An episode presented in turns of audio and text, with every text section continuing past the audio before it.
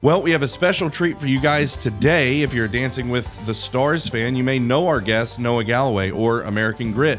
He's coming in. He's got an incredible story of overcoming adversity. Uh, he was in the military um, and got blown up, and uh, his life was blown up. He was physically blown up. Uh, and he tells us his story about how he overcame all of that and how the mental and emotional side was actually more challenging to get over than the physical aspects of losing limbs. You don't want to miss it. We have an incredible culture here in the state of Alabama, but our politics and public policy don't reflect the people of Alabama. Media drives culture, culture is what drives politics and public policy. Welcome, everyone, to 1819 News, the podcast. I'm Brian Dawson, CEO of 1819 News and host of this here podcast. Got a great episode for you guys today.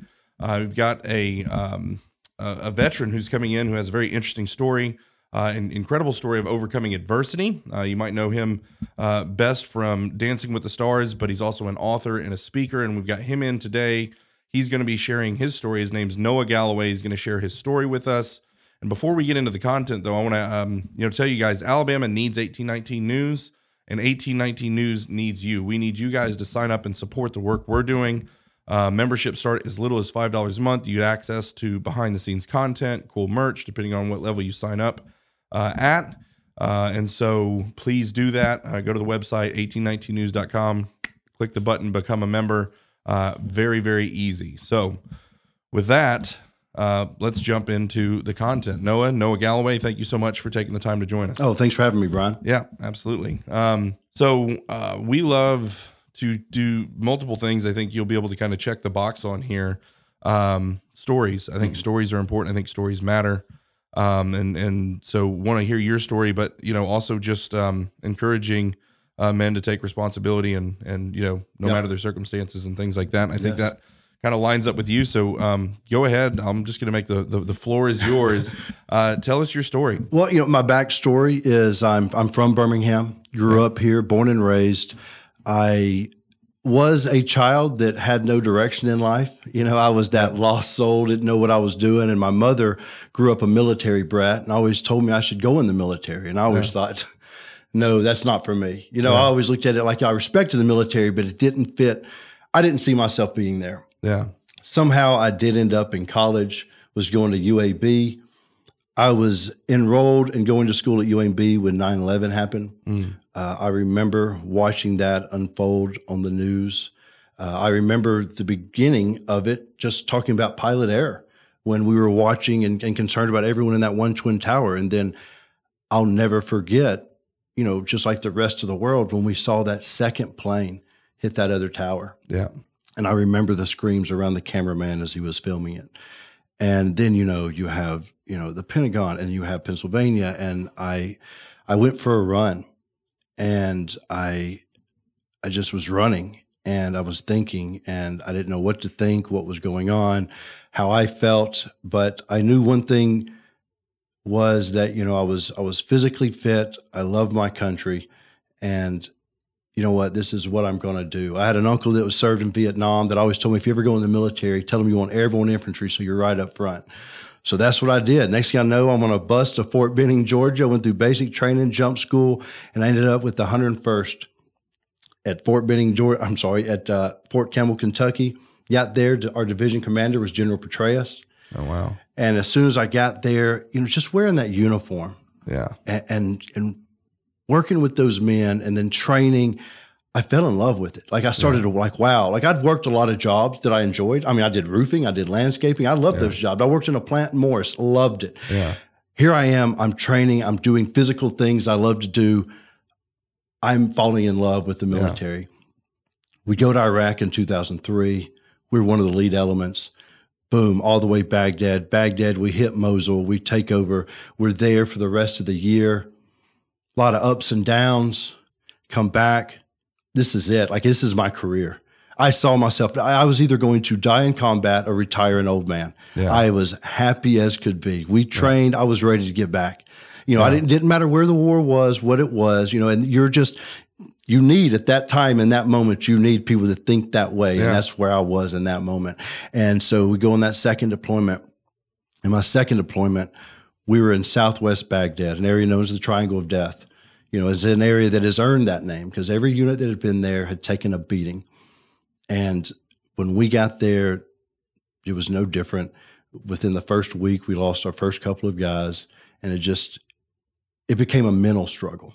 You Yeah. know, the the physical part wasn't the challenge. We were out in a farming area, so it was easier for them to target us versus being in a city. Yeah. And not saying one's easier than the other. I've been in both, and they can be terrifying and Yeah. exhilarating at the same time. Uh, but it it was it really started to break a lot of the guys, a lot of us mentally. But we pulled together and we we helped each other. And I, as I said, I'd fallen in love with the military. This is what I wanted to do. In between those deployments, I had filled out the paperwork. I wanted to be special forces. I wanted to go all the way. Yeah. This is all I wanted to do. Well, I'm waiting for all that. Well, here I am. I'm on that deployment, this tough deployment that was nothing good came out of that deployment. There's a book, Black Hearts, One Platoon's Demise in the Triangle of Death by Fred Jim Fredericks. That's about our platoon. There's a picture of my Humvee that's in there. Um, our, our battalion commander came to pick me up and said, Hey, Galloway, load your stuff. You've got to go to selection for special forces. And I said, uh, I said, no, sir. I said, I'm not leaving combat for a school.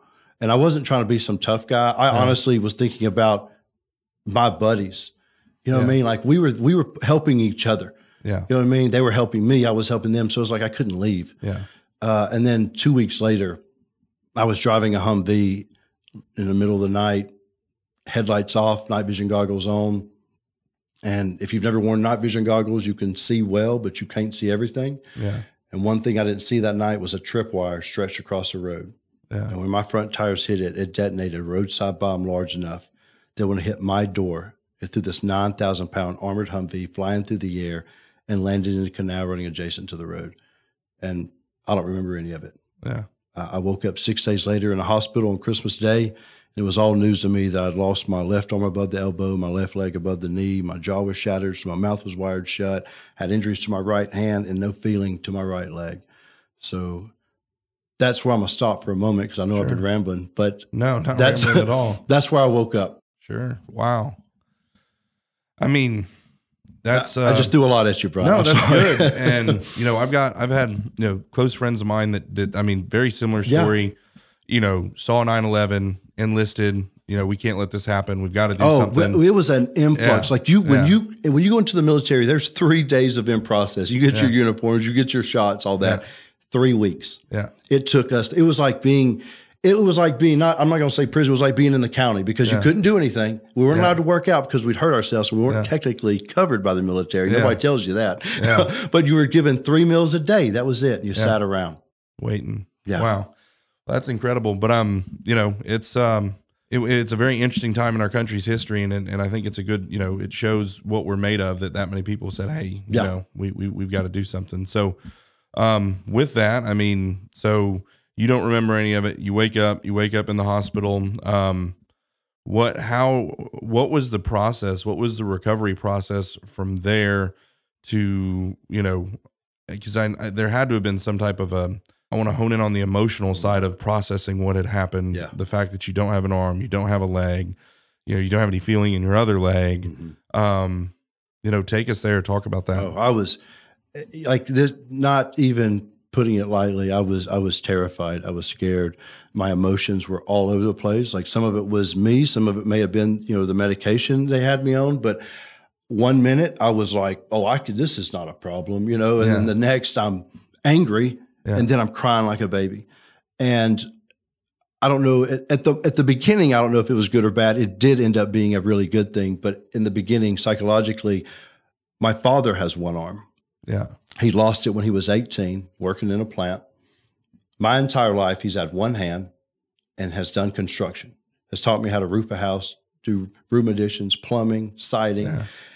And so I had this man that was like, okay, he accomplished so much. I want to accomplish as much as I can Wow. you know but then he was trying to tell me what emotions i was going to go through Mm. and you know this was the closest he has he and i had ever gotten you know what i mean Yeah. because he knew what i was going through and he was trying to help me but then i was stubborn and was like oh that's what you went through i'm Yeah. not going to But of course, I I moved back home, and while I was in the hospital, I had my first marriage end. I had a son with her, and then I rushed home and rushed into a second marriage. I had two more children, and that marriage collapsed also because I was not taking care of myself. When I say that I didn't want to listen to my father, here he was. He was trying to, to warn me, Yeah. hey, you're going to go through some things. Yeah. And I was like, no, I'm not. And I lived in this world of denial for several years. Yeah, another marriage failed. You know, I was a, I just drank. I didn't take care of myself. I wasn't a good man.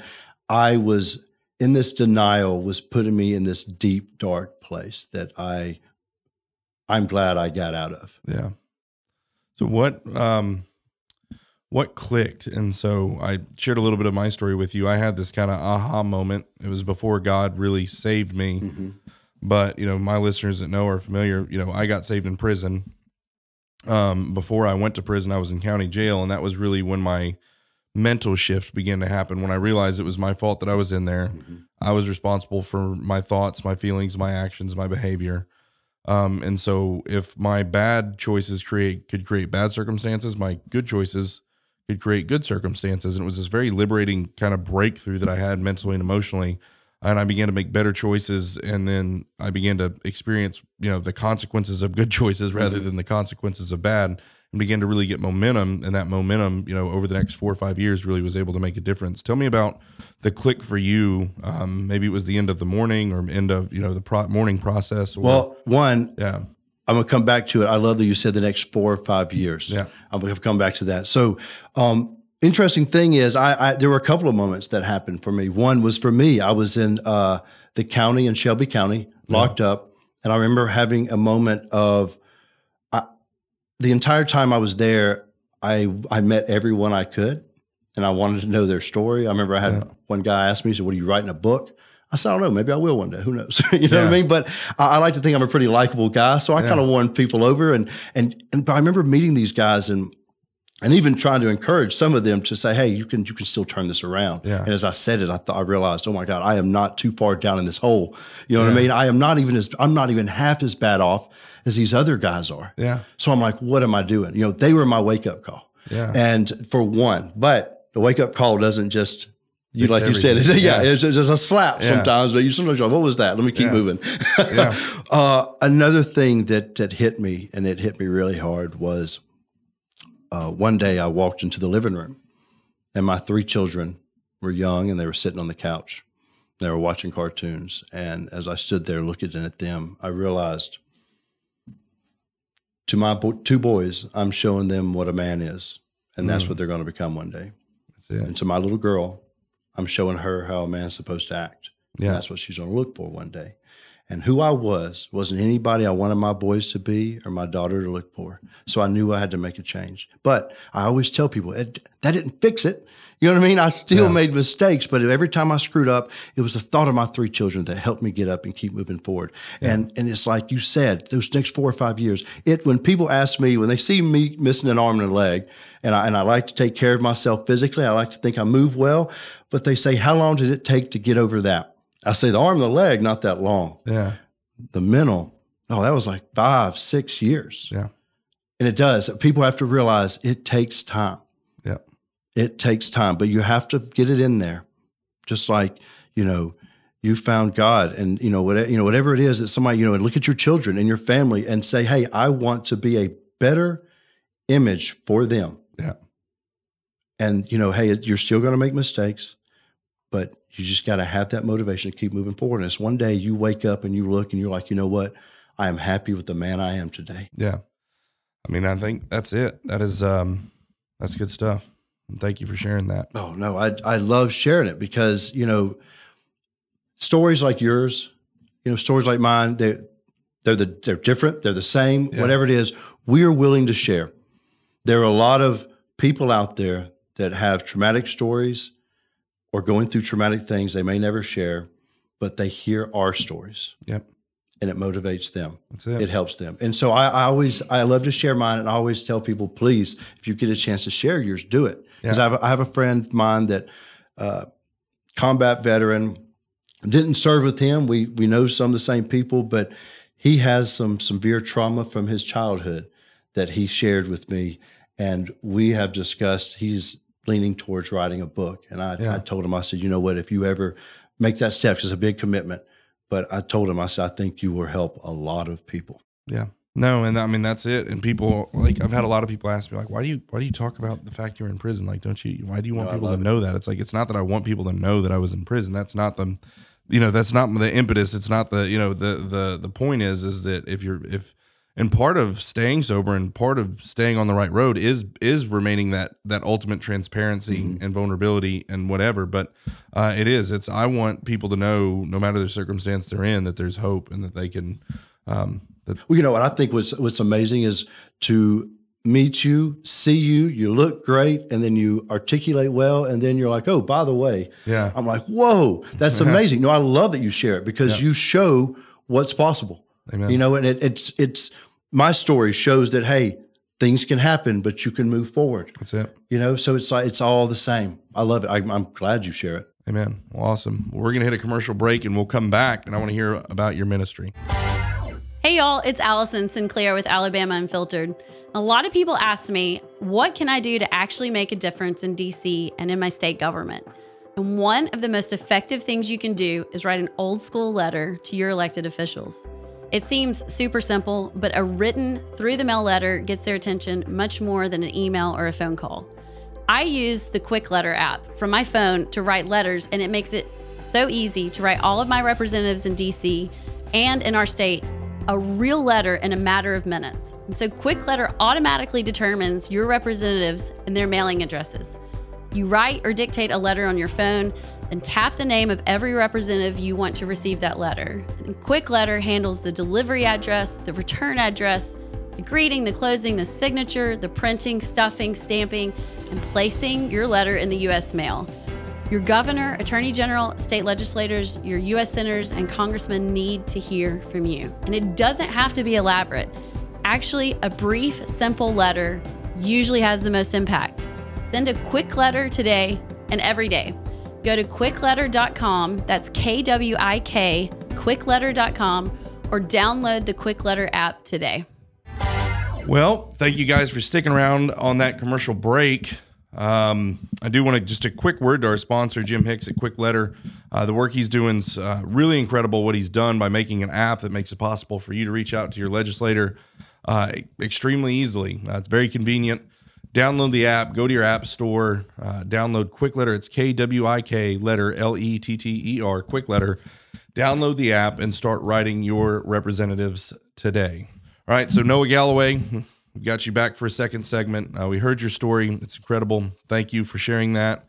Um, and as uh, you know, often happens with people who have had crazy circumstances and overcome the odds, um, you have a desire to give back. And it sounds like you're doing that through speaking, through writing, but also through a ministry that you have. So tell us about your ministry. What is it called? What do you do? Well, I have I, I have my charitable fund, my No Excuses charitable fund that I have that I started because I saw as an injured veteran, I saw a lot of organizations, some better than others, that were doing what they claimed to do. And as I saw that, I saw that sometimes those that weren't doing what they were doing still rose in popularity. Yeah. So I started my charitable fund because I wanted actual organizations that were doing what they said they were doing to do it there. So I have a a board that it goes through that I only am able to donate to other 501c3s and I've been able to support groups like Homes for Our Troops to build houses for injured veterans, Yeah. my local YMCA in Alabaster, and also Sheepdog Impact Assistance out of Arkansas. They work with veterans and first responders. People don't realize that, yes, there are a lot of great veterans organizations out there, but our first responders are a smaller group. Yeah. And so it's they they kind of fall through the cracks. You know, you have not just police officers, but firemen and paramedics that deal with a lot of trauma. And so Sheepdog Impact Assistance, they do a lot with that. And so I get to work with that. But then also, like you said, I get to go and I get to speak and I get to share my story. And I speak a lot. I'm very passionate on sharing my struggles and Yeah. being open about mental health. Yeah. Because you know, there's the story that I'm sure a lot of people have heard, and you probably remember what where the the families at home and there's a, a, hurricane coming and someone warns them hey you need to leave. We need to leave. We need to leave. They're like we're going to stay. God will take care of us. Yeah. and then you know it gets it starts raining. The water's rising. They're on the house the roof of the house. Yeah. a boat comes by like come. We're like no no no. We're good. God will take care of us. God will take care of us. Helicopter comes. They're like yeah. no god will take care of us. Well then they the water rises and they drown. They're in heaven. And they see god and they say god why didn't you why didn't you save us? He said it was on the news. I sent a boat I sent a helicopter. What did you want me to do? Sometimes you have to be willing to take the help yeah. that is there. And with mental health, I, I am strongly trying to encourage men and women to be willing to get that help. That is not something that, as a man, is being weak. Yeah. Um, I feel like that as I discovered in my depression that I was being weak when I let my depression control me. Mm, you know, and it made really me good. an angry an upset person. I wasn't dealing with my emotions, so it came out as anger. Well, who wants that around their, you know, their significant others or their children? And as I took care of myself and got help and took care of my mental health, then I was able to better regulate my own emotions and take care of myself, which then made me a better leader within my home because I encouraged the rest of my family. In fact, my children, I have an 18, 15, 13, and six month old and I have, well, the six month old isn't in any counseling yet. Hopefully, I haven't done anything to, to yeah. mess him up yet. But uh, the other children, I got them into counseling. I remember there was it was an argument from each one of them. This is stupid. What am I going to do? Just talk, you know? And well, I don't yeah. need this. Uh, but really, I put them in it not because they did or didn't need it. I wanted them to be comfortable with it, yeah. so that dealt with it in the in the future. So it is because I started going, and my wife would share with my children times that I would go to mental health. I remember one time I was away, and they said, "Where'd Dad go today?" And they said, "The doctor." And oh, what's wrong? Oh, the, he went to mental health. And my daughter was like, "Why is he okay?" And she said, "No, that's that's what you do." You know what I mean? So we're we're showing them by example of what yeah. is important. And now I have my children that are falling in line, and they're doing the best to take care of their mental health. And I want to say while we're here, I have an 18 year old that just went to MEPS yesterday. He graduates this year from Calera and is going into the Coast Guard to be part of Department of Defense to, to help with our borders. And I'm excited about that. That's so awesome. I wanted to throw that out there real yeah, quick. I'm a, I'm a proud out. father. Yes. No, that's awesome. So, you know, I think it's it's worth talking about. You know, obviously people could see you. I'm wearing a suit jacket and you you've got the guns out. So, um, but um, you know, we we prize well in our society is not even prizing that anymore, but there was a time not too long ago, like a couple years, when you know physical health was was a, was prized. You would see on magazines, you'd see mm-hmm. people in good shape. You would see people working out. You would see, and, and and it's still obviously really big in our culture. And when you don't, you feel it, and you know, like, man, I need to get back in the gym. I yeah. need to, you know, and and everyone grasps um, that physical element of it. They they look at themselves in the mirror and see that they're getting a little chubby, mm-hmm. or you know they feel slothful on the couch or whatever, and they're like, "Man, I need to go do yeah. something." Um, what I have found uh, in recovery uh, is that you don't you don't see the physical symptoms like with your eyes looking in the mirror, but it is something that you have to be doing. You know, twelve step programs, church, whatever you're doing, you need there's there's just certain elements of serving others. You know, submitting to a higher power you know, I would obviously say that's the Lord Jesus Christ, but you know, um, there's certain things, the way that human beings were wired, that if you're not doing those things, you're not looking after those things, um, you will fall into a uh, state of being that is um, not your optimum. And yes. you know, call it depression, call it whatever you want, but you're you're not your best because you're not doing these real basic things. Yes, and you know, and and I there is a lot more that goes into mental health. Some people can just go to a counselor and talk to somebody and and and learn some things, some techniques that can help them get up and get going a little better. Some may need, you know, medication. Uh, others may just need to start easing into a habit. Habits are hard to form, but once they start, then they start creating. Because you know, and it's just just like me and my wife. She said she needed more help early in the morning with the baby. Yeah. Before I take the kids to school, and then I'm bebopping around and going to the gym. And so I was like, okay, let's adjust. And and it took a while took a little while and she thought I wasn't doing it. But eventually I started getting to bed a little bit earlier and getting up a little earlier. And it's just yeah. become habit now. And so sometimes just doing those things and getting up and just taking going for a walk, changing the way you eat, uh, the changes that go on in your body when you eat and take care of yourself are so much more powerful than we realize. Yeah. You know, not to sound like some weirdo now. I feel No, like now it sounds like it, but it's like, but right. it is true. You know, we are what we eat. Everything that goes in our body. That's like, I I have friends of mine that drink, I, and I'd never try to be someone that says. You know, it's like I've I've drank in the past, and I've gotten to where I've just got my head to convince myself I don't like it. Yeah. It's nothing but poison Yeah. nothing but poison going in your body and it's it's a it's a thing that is so uh, you know i see it on people all the time and it's just and it brings us down Yeah. and it's just trying to take i'm not trying to tell not again i'm not trying to tell you hey don't enjoy yourself but take care of yourself Be cognizant. yes Yeah. There's a, a saying that says, You are what you repeatedly do. Therefore, success is not a decision, but a habit. yes Right. And so that that is it. It's it's your routines, being able to stick to a routine. Um, you know, mental health is uh, a, a thing that's really affected people who are near and dear to me. I've got, you know, close family members that uh, wrestle with this stuff. And, and it is funny, you know, um, there's some deeper things that, that need to be worked on with, you know, professionals or whatever. But some of the other stuff, it is, it's just the, it's the blocking and tackling. It's the, you know, fundamentals of like in baseball, use both hands when you catch the ball. What is get up at the same time every day, make your bed, yeah you know, doing these things. And, and there's that old, um, uh, the, the admiral that gives that speech at the commencement thing about make your making bed. your bed yes That might be the only victory you get all day. Yes. So just make your bed. yes you know what Right? and that's we are adamant about our kids Yeah. you know and and if you're going to make your kids what because my wife called me out on it one time she Yeah. said we can't expect them Yeah. to make their beds before they leave every day because a lot of times i'd roll out and just get Yeah. busy so I, I always make sure because she always straightens her bed up. Yeah. The bed's made on her side. I Yeah. to get up. All I have to do is pull mine up. Yeah. Um, but uh, yeah, we. It's just one of those things that. And another thing is, you know, as as a parent, as the father, you know, our children, we need these structures. Sometimes, hey, look, I get it. I'm I'm the kind of dad. Sometimes I'm like, buddy, I've told my kids, I'm like, buddy, I'm pretty easy to work with. Like, you know, I'm not too I'm not too hard on you. Yeah. Uh, what are you doing? You know what I mean? Come on, work with me. You know, sometimes Yeah. you, then you realize, hey, okay, look, buddy, I'm, I'm there comes the punishment's coming. You know what I mean? And you have to do it. You have to follow through with it. Yeah. You know, but uh, kids in the long run will appreciate having those chores, having those things. I I grew up in a family that, you know, it, my my parents were just trying to survive. Yeah. You know what I mean? We were, you know, those kids that, uh, you know, just out and about everywhere. And I struggled early on because I didn't have that structure built into me. Amen.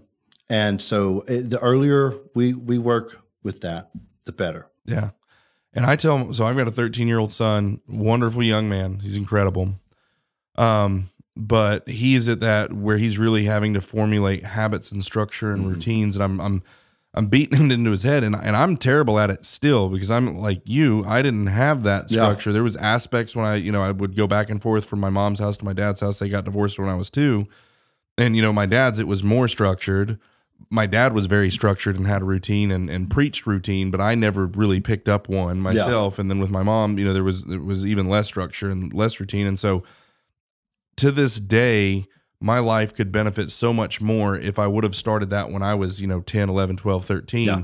And so I'm I'm trying to teach Brennan from a perspective of, hey man, I'm trying to give you something that I that I didn't do. Yeah. You get get you out ahead of the ball. You know, and I'll tell you what, I I don't know if it's because you know sometimes talking to a 13 year old's like talking to a brick wall, but um, but I find, and I want to know if it's the same for you when I am able to say, "Hey, buddy, like I went through this same thing." yeah. Like whenever I tell my my boys Yeah. that they're going through something exactly like I did, or like Yeah. my son that's going in the Coast Guard, you know, like I told him, I said, buddy, you, because sometimes my wife is like, he doesn't want to do nothing. I was like, yeah, he doesn't want, like, we got to stay on him about doing his chores. Yeah. But when he's out and he's doing something, oh, he's in heaven. When he's at work, he's in heaven, you know. Uh, and I'm like, buddy, you need something going all the time. Yep. And I said, and he wants to go into law law enforcement with the Coast Guard. After he went to MEPS, he said there's a delay. Like he may have to go in and there's a year until he can start his training for law enforcement. And I said, Is that what you want to do? And he said, Yes. I said, Well, then you wait. Yeah. I said, You know, in fact, it's probably going to weed out some people that didn't need to be there in the first place just because they Yeah. were told they had to wait. So I said, You go and you do what you want to do because you're going to love it Yeah. because I can see it in him. And because, and then because I'm pointing those things out, then I can say, Hey, but while we're at it, you need to clean this room because you're a nasty person. and I get it. I was the same Yeah. way, but I'm here to help you Yeah. and say, clean up now. And he's like, Yeah. yes, sir. yeah. No, it is, and and I agree. I always because I have seven kids. I didn't tell you that part. Holy. yeah, I thought I was impressive when I threw out 18 to six months. And you're like, boy, I got you beat. so I've got I've got seven kids, and what we have learned, everyone looks at us like, how do you do it? How do you do it? And and again, my wife is amazing for starters. One and the the the, the first part is once the oldest one learns to kind of honor and obey and do the things that they're supposed to, they set an example for the rest, and then they follow them. So that's been helpful. It, you kind of got to run it like the military when you have that many. But I think of it as train tracks. If you keep the kids on the tracks, they know what they're supposed to be doing, and there's tracks. But the moment they get off the tracks, it is a train wreck, right? So, but you got to keep them knowing like this is what we do at this time of day. Yep. This is what we're doing next. This is what we're doing next. And if you keep something in their hands and activities for them, and they'll just go right on down Yeah, the tracks. yeah. But the moment that they don't have schoolwork or they don't have a coloring thing or they don't have anything else, and then you get, you know, six kids going all Mm-hmm. the different directions, seven kids going all the different directions. that is amazing. I would, Yeah. yeah. I bet it's a well oiled machine that's just every morning. Just, yeah, that's awesome. It's yeah. but it's it does. It works. It does. My my family, me and my children. I just got remarried a couple years ago, and that's who I have my six month old with. And before she moved in, it was a single man and three children, Yeah. and it was a bit of a train wreck of a house. Yeah. you know, I was Needed, try, needed I was still trying touch. to be, yeah, I was still trying to be, you know, the leader of the house, but then Yeah. I was still kind of aloof too, you know what I mean? And it needed balance. Yeah. And uh, it was my wife, Amanda, that came in. And yeah, even my daughter uh, sent her a text. We went to New York to visit her mother for Mother's Day, and she got a text from my daughter while she was visiting her mom that thanked her for uh, bringing the peace and and uh, turning our house into a home and what she's done with our family. And I was like, wow Yeah. that to you know to see your children do something like that you know on their own Yeah. uh it's just i mean doesn't it feel great how what how old's your oldest 13. 13 Yeah. okay that's the oldest and that's the Yeah. youngest Uh, it's eight like months. a day old like you just, yeah. they're just popping out Yeah, left just and fly right 'em out. It's like a machine gun. wow Wow, wow. Wow. Yeah. No, and it's um it's good and, and we have, you know, the thing is is people, you know, and, and it's just a view of children in our society. I'm not going to go all the way down this rabbit hole. Is not one of like, oh man, more kids, look at yay, you know, and but but it is ours and man, we we love it. And Yeah. it's the most rewarding thing. It's but, you know, so yeah, we have a blast and um it's Oh no, I get it. I love I love my children. Like when Amanda and I, you know, we're the same age. She's she always took care of, you know, she was uh concentrated on her career and then, you know, I'm this is her first marriage. You know, most people have several. You know, Yeah. you hate that. But it um but uh we I'm her first husband. She never had children and she didn't know if she ever would. And we said, let's let's just let's not let's, let's not leave it up to us. Let's just see Yeah. what happens. And uh, I had to go through. I had to have something reversed Yeah. to make that, and we didn't know if it was going to happen, Yeah. and it did. Amen. And we uh, love this That's awesome. to death. Well, that's cool. And thinking about the mother's touch in the home too, because typically, you know, you can see kind of the the havoc that it wreaks not having a father in the home. It Mhm. actually begins to wreak societal havoc or Mhm. whatever. But a lot of times you don't think about it like, well, what happens to the home where it's just a father? That's obviously more rare in our society. But, But it women are required, right? Yes, that you need a woman's touch in a home. Um, so, well, that's really cool to hear. Well, we'll wrap uh, wrap up the show uh, with that. Um, Noah, thank you so much for taking the time to come Brian, in and talk with us. Thank Um, you very much. Enjoyed it thoroughly. All right. Well, guys, um, want to remind you guys again Alabama needs 1819 News. 1819 News needs you. 1819news.com. Click the button, become a member. Membership start as little as $5 a month. Please go and do that. And until next time, put your trust in God and keep your powder dry.